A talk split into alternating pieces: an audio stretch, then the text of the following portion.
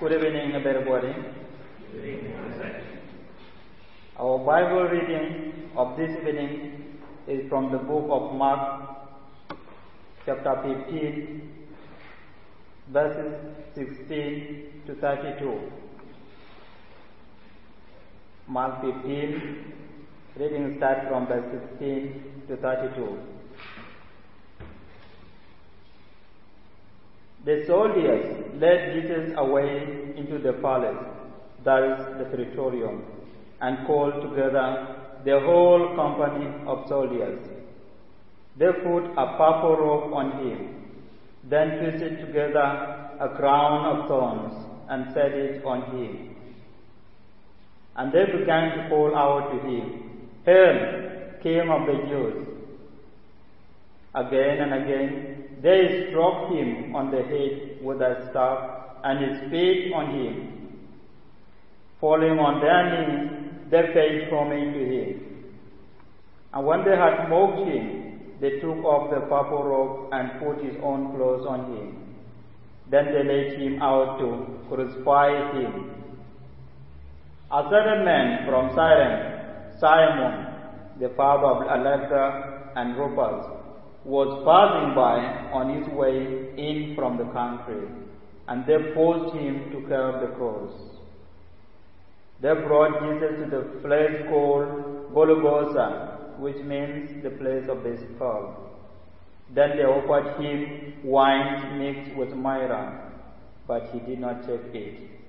And they crucified him. Dividing up his clothes, they cast lots to see what each would get. It was the third hour when they crucified him. The written notes of the charge against him read, The King of the Jews. They crucified two robbers with him, one on his right and one on his left. Those who passed by hurled insults at him, shaking their heads and saying, So you, who going to destroy the temple and build it in three days, come down from the cross and save yourself. In the same way, the chief priests and the teachers of the law mocked him among themselves. He served others, they say, but he can't serve himself. Let this Christ, this King of Israel, come down from the cross, that we may see and believe. Those who crucified with him also heaped insults on him. This is the words of the Lord.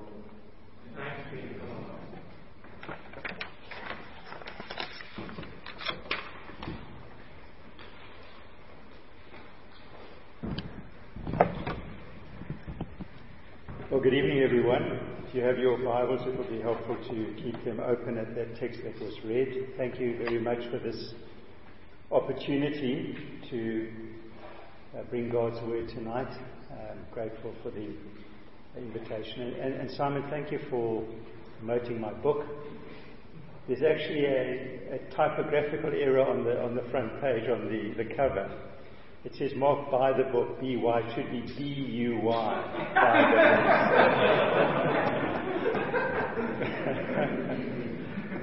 um, maybe on that positive note, we should close in prayer. Let's, let's bow in a moment of prayer. Father, we're so grateful for this opportunity to gather as your people in your name as we approach the Easter weekend. And Lord, my prayer tonight is very simple that uh, just as the scriptures magnify your name, so your name would be magnified in this sermon tonight and in our lives. We pray this for your name's sake. Amen. Amen. In a, in a 2010 six volume compendium of all known inscriptions in Israel for a thousand year period from about four, the fourth century BC, you might be surprised to read entry number 15 of the Jerusalem inscriptions. Quote, Titulus or inscription on the cross of Jesus in three languages Aramaic, Latin, and Greek, about 30 AD. And this is what the inscription reads Jesus of Nazareth, King of the Jews. The entry then states there is no reason to doubt the tradition that this inscription, Jesus, King of the Jews, was affixed on Jesus' cross. My point in quoting this is not just that this volume affirms the details of the sign on Jesus' cross, but that this highly respected secular reference work, it's a very prestigious, but it's a secular reference book. It's not written by, by Christians. It's not a religious book at all, publication. This highly respected secular reference takes it as an absolute fact of history that Jesus existed and was crucified as King of the Jews on a Roman cross. Jesus, King of the Jews. That is our focus in this text tonight. We see this reality depicted in our text that was read, where Jesus' identity revolves around this title, King of the Jews. There are at least six references, and significantly found mostly on the lips of the Roman governor, Pontius Pilate. Romans 15, verse 2, Pilate asked Jesus, Are you the King of the Jews? Verse 9, Pilate to the Jews, Do you want me to release to you the King of the Jews? Verse 12, Pilate asked, What shall I do then with the one you call King of the Jews? Verse 18, and the Roman soldiers began to call out to him, Hail! King of the Jews. Verse 26, the written notice of the charge against him read, the King of the Jews.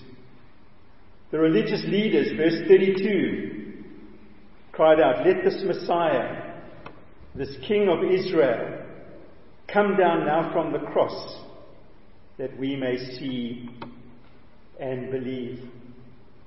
One commentator makes an interesting observation. He says that you will notice that it is the Romans who called Jesus King of the Jews, but the Jews who called Jesus King of Israel. The Jews would never have called Jesus King of the Jews. So you can see that this motif, this identity is very prominent in our text. Of course, there's irony present. Those that called him King of the Jews spoke unintended truth. They didn't really believe he was King of the Jews, but ironically, in fact, in truth, Jesus was. But what is very striking about Jesus in this particular text is that there's no earthly glory for this king. You know, there's this uh, program now on uh, Netflix called The Crown and uh, you get a bit of a glimpse of what goes on behind the scenes. But even today, you know, royalty typically, traditionally, historically, get, garners great respect in public. But unlike the Queen, Jesus here experiences no reverence or respect.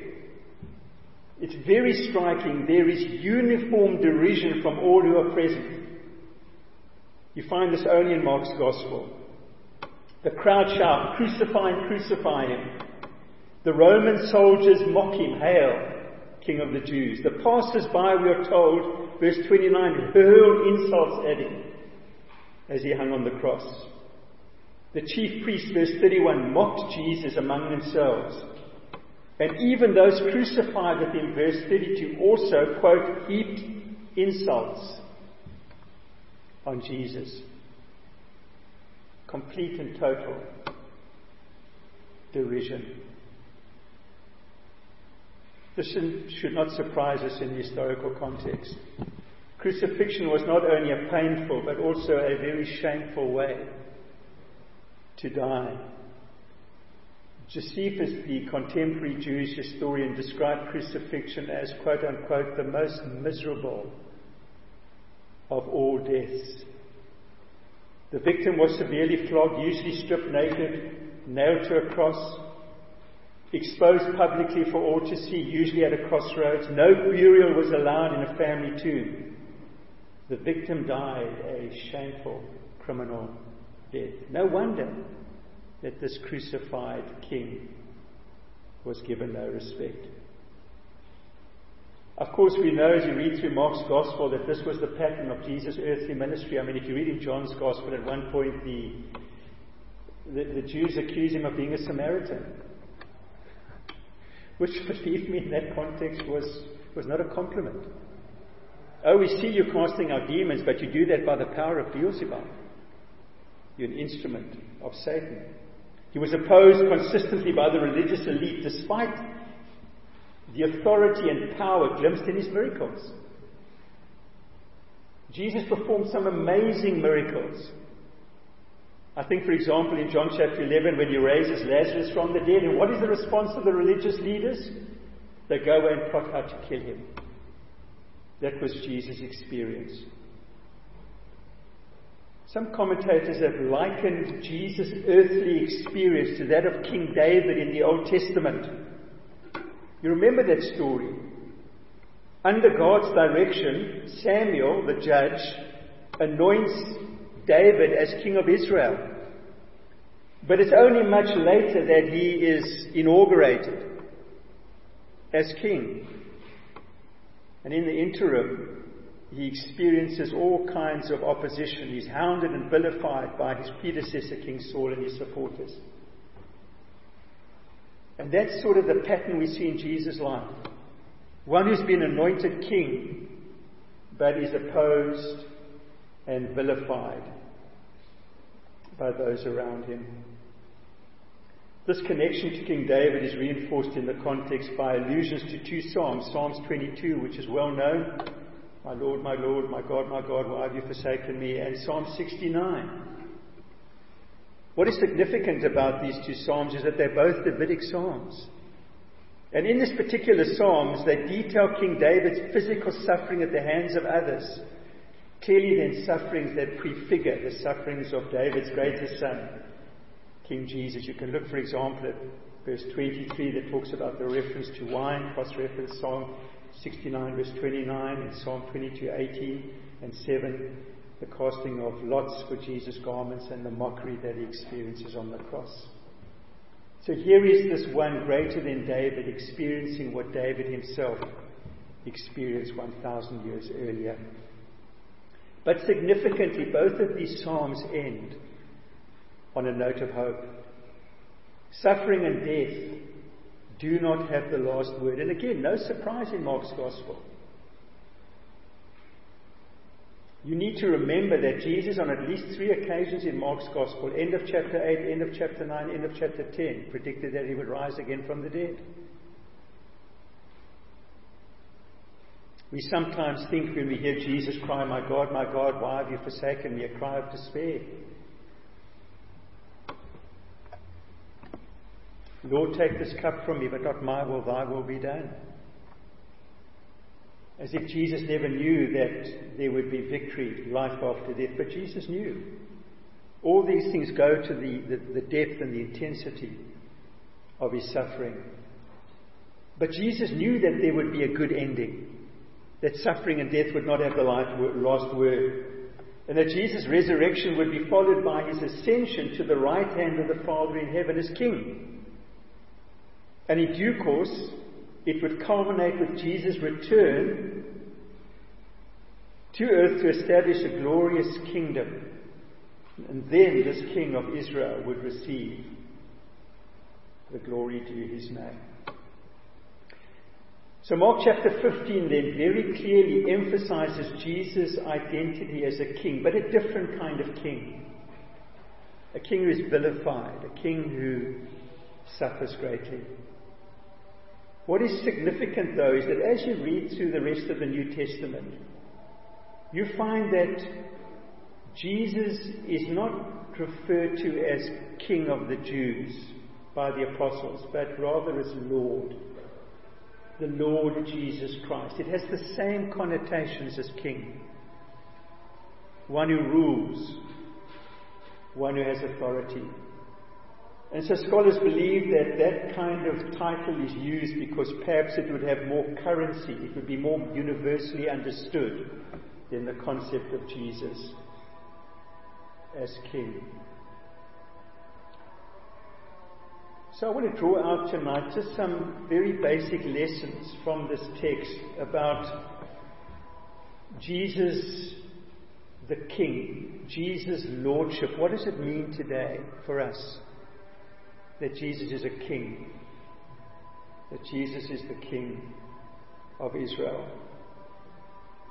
The first lesson is this is that Jesus demands our obedience. Sorry, you're going to have to just blank out the background music. Jesus demands our obedience. I use that word demands because he's a king. Jesus' first recorded message in Mark's Gospel is a call to repentance and faith. The first message he preaches. The kingdom of God is at hand. Repent and believe. The kingdom of God is drawn near. Put your trust in me and turn from your sin. You see, to be saved means to enter God's kingdom. But because it is a righteous kingdom, the kingdom in which God rules, we must turn from our sin if we are to enter that kingdom. Again, my friends, this surely can be no surprise. If you cast your mind back to the Old Testament story, you will know that God also established a kingdom in Israel. And that kingdom was also intended to be a righteous kingdom. That's why God gave the law through Moses. If you obey this law, you will live long in the land.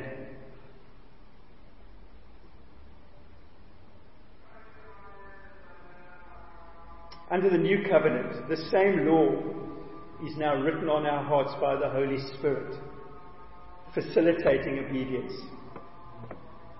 And think about the Great Commission. All authority in heaven and on earth has been given to me. Go therefore and make disciples of all nations, baptizing them in the name of the Father, Son, and Holy Spirit, and teaching them to obey, teaching them to obey everything that I've commanded you. All authority, teaching them to obey. Obedience is not optional. My friends, just to be clear, our obedience does not save us. We are saved by faith alone, praise God. But as the Reformer said, the faith that saves is never alone, it is always accompanied by works of obedience. One New Testament scholar has put it this way Works are not part of our justification, being made right with God, but they are part of our salvation. That is why James can say in 2 verse, James 2.17 that uh, faith without works is dead. It's dead. It cannot save you. And the writer to the Hebrews says, without holiness, chapter 12, verse 14, without holiness no one will see the Lord. My friends, let us never forget that God is holy, holy, holy, and so is His kingdom one day. And if we are to enter that kingdom, we are to lead lives that reflect His character. And so there's more to the Christian life than simply going to heaven when I die. Get out of hell card. Here's my decision for Jesus.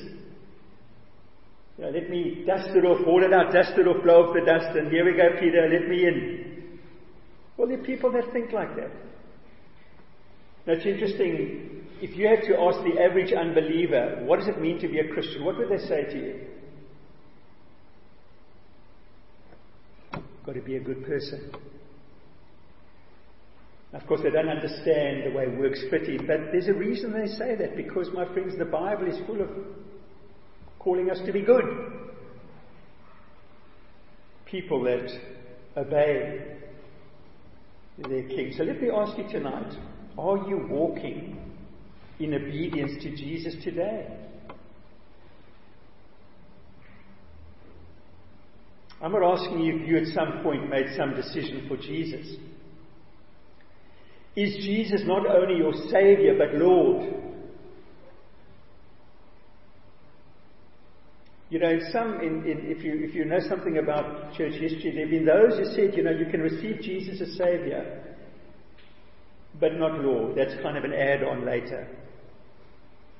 I hope you see tonight, my friends, that when Jesus died on the cross, he died as a king, the king of the Jews, the one whom we must obey. Jesus is Savior and Lord. You cannot have the one without the other.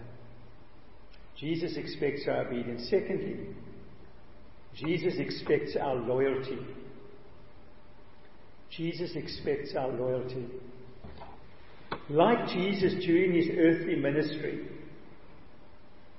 his followers can expect trouble and tribulation in the present until Jesus returns.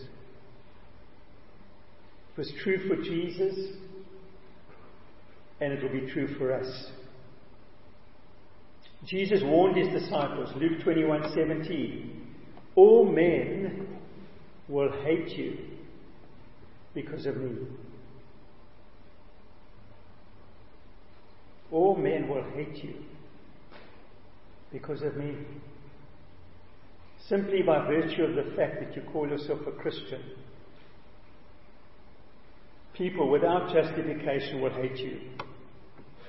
Both heaven and hardship are promised to the believer.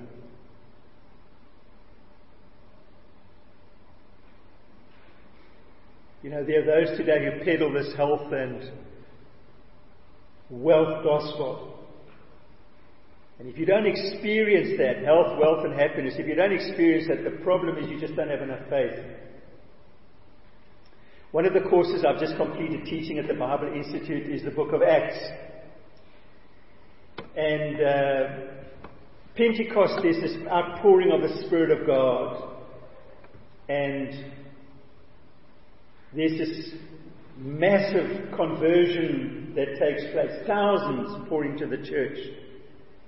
And in verse chapter 242 and following, you see the way the Spirit works, and they're meeting together, praising God, finding favor with the people, breaking bread together, and sharing everything they have. And then you get to chapter 3, and uh, Peter and John are off to the temple because at that particular juncture there weren't local churches. No St. Barnabas Church. and there's this lame man who's been there since birth lying there at the gate, and, and he, he looks at Peter and John hoping for some alms, hoping for a handout. And what does Peter say to him? Silver and gold have I none, said he. You see, there was no health and wealth.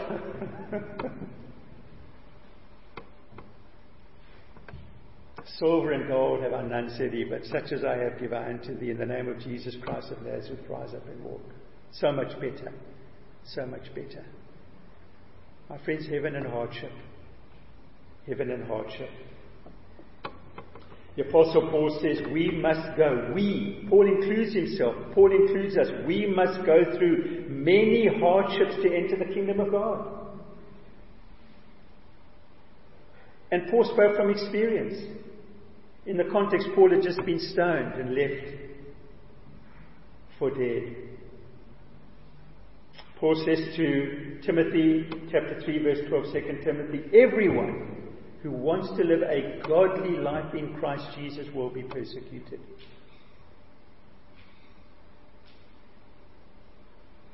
If you read the book of Revelation, those seven churches, three problems persecution, compromise, complacency. There's a connection.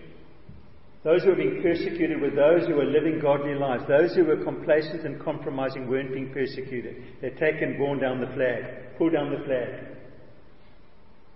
I want heaven, but I don't want hardship. Loyalty to Jesus means confessing that Jesus is Lord. He calls the shots. In that ancient world, that confession meant possible death because Caesar was Lord. But no Christian who acknowledged that Jesus was Lord was willing to say that. Today it is becoming increasingly uncomfortable in many quarters to insist that Jesus is Lord. I hardly need to tell you that we live in a post Christian culture which is abandoning at an alarming rate a Judeo Christian worldview which is now being dubbed as oppressive. Even the bizarre is now touted as being acceptable. So we are told that you can choose a gender that is different to your biological sex. In fact, you can choose to be gender fluid. So that today I want to be a man and tomorrow I want to be a woman. In some countries like Canada, parents can be imprisoned if they do not support their teenager. Notice what I say their teenager's desire to seek treatment to transition to another gender. That's the law of the land. And there's one father who refused to support his daughter and is now in prison. 16 year old daughter. And he said, he said, you know, I'm going to do everything possible to support my daughter. The last thing I want is in 10 years' time when she comes to me and says, Dad, why didn't you stop me? From doing what I did. And I want to be able to say to her, I did everything humanly possible to stop you from doing it. My friends, this is the bizarre world in which we live. Coming to a city near you. As atheist philosopher Friedrich Nietzsche noted, if God is dead, all things are possible. We now live in a so called cancel culture where you will be shamed and shut down on social media if you seek to honor Jesus as Lord on social issues. If you challenge these hostile forces, even with wisdom and grace, you are labeled by the social media mobs as transphobic, bigoted, or an oppressor who is not yet woke. I mean, this is all new vocabulary to me. Your problem is you're not woke. You see, we are now being defined by our group identity, identity politics. Male, female, black or white, that identifies you. My friends, this is totally contrary to the scriptures which define all of us as fallen mankind made in the image of God. All of us worthy of dignity, but all of us in need of salvation. It's not that anything now goes, says one writer, but that almost nothing goes unless you abide by this standard of justice. There's tolerance of their position, but not if you oppose them. Another writer says we are living through a cultural shift from the postmodern relativism of do not judge. Remember, that was always people do not judge, do not judge. You're being very judgmental. Now we're transitioning to becoming what one writer calls one of the most judgmental societies in history. Well, my friends, how then do we remain loyal to Jesus in today's world without isolating ourselves? Because we can withdraw. But what did Jesus say? He wants us to be salt and light. Don't withdraw, don't hide your light. But don't compromise. First of all, don't fear. Don't fear. If Jesus is Lord, if Jesus is the King, He's not just Lord of your life and my life, He's Lord of all. Amen? These cultural changes, my friends, are not outside the control of God.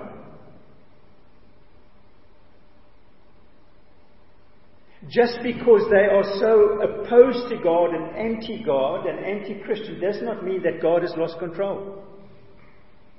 In fact, the Apostle Paul interestingly insists that these very things we are experiencing come from the very hand of God as judgment. God says, if you will not acknowledge me and live under my rule, I will give you over to your sin. Romans 128. Just as they, speaking about mankind, gone astray, just as they did not think it worthwhile to retain the knowledge of God. That's the world we live in. Not worthwhile to retain the knowledge of God. So, listen to this God gave them over to a depraved mind so that they would do what ought not to be done. Are we not seeing that today? People will reap in themselves what they sow. Second of all, so don't fear. Second of all, don't fail. Even when loyalty may prove to be costly, to echo the words of Peter and the apostles in Acts, we must obey God rather than men. And because Jesus is Lord, we can trust Him with the consequences of our obedience. So, next chapter 12, Herod kills James. Herod Agrippa kills James. Pleases the Jews, so he arrests Peter and wants to put him to death. What happens? God sends in an angel, no problem. Four sets of four soldiers guarding him. yeah. Chapter begins with Herod flexing his muscles. Chapter ends with God flexing his muscles and Herod dead.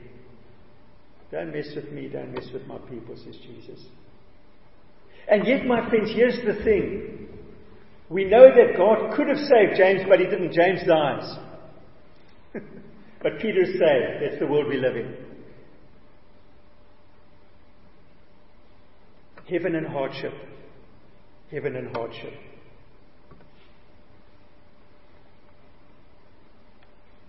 Remember what Jesus said? Any man would come after me, what must he do? Take up his cross. Deny himself, take up his cross, and follow me. Death to self. Not my will. Thy will be done. Thirdly, don't forget. Don't forget. Jesus will return one day in power and glory. We need to live as those who eagerly expect that day when every knee will bow in heaven and on earth and under the earth, and every tongue confess that Jesus is indeed Lord and King. Every knee. The kind of mocking worship that we see from the Roman soldiers in chapter 15 will be no more. Christ will be seen for who he really is, the King of God's kingdom and worthy of our obedience and loyalty. My friends, this should give us courage and boldness to persevere in our obedience and loyalty to the Lord Jesus Christ. As much as we look around and see these things, we should be looking forward, looking up and looking forward. Knowing that God has a plan, that God is in control, that He's working out His good purposes in the church. So, this Easter, my friends, let us both worship the King and witness this is not just about self preservation, this is about worship and witness.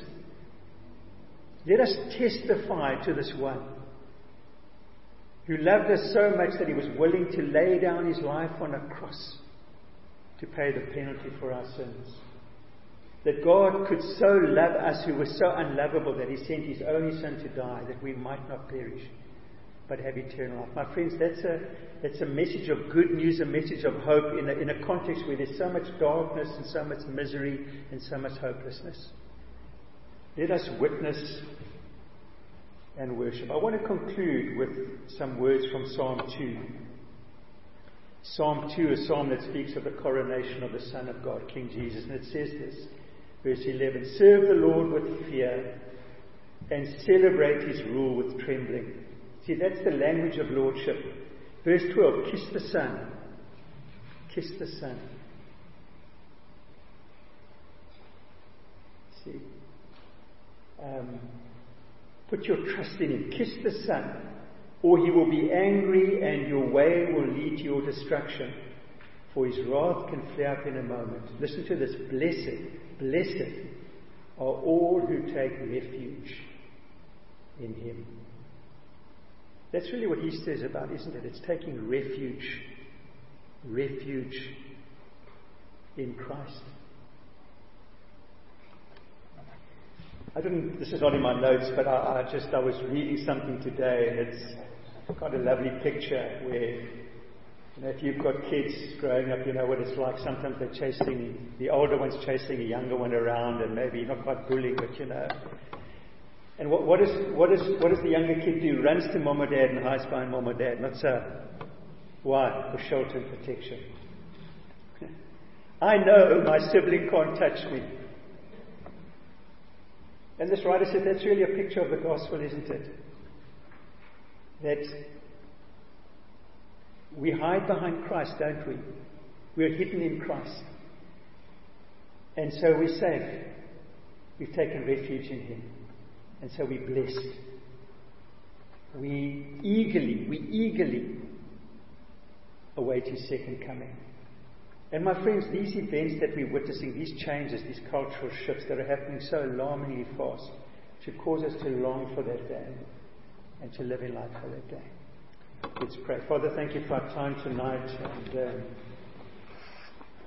thank you, Lord, for the good news of the gospel that just brings light and love and life into our hearts and lives in the midst of all the darkness. Father, I want you to just pause and pray for those right now who are being persecuted for their faith who are suffering physical persecution, whose lives, whose families are being threatened because they have bowed the knee to you and dared to confess that Jesus is Lord. Oh Lord, draw near to them. Give them courage, strength, protect, provide, undertake. Help them to worship and witness you. And Lord, I pray for ourselves today as Easter comes. Fill us with your spirit, we pray.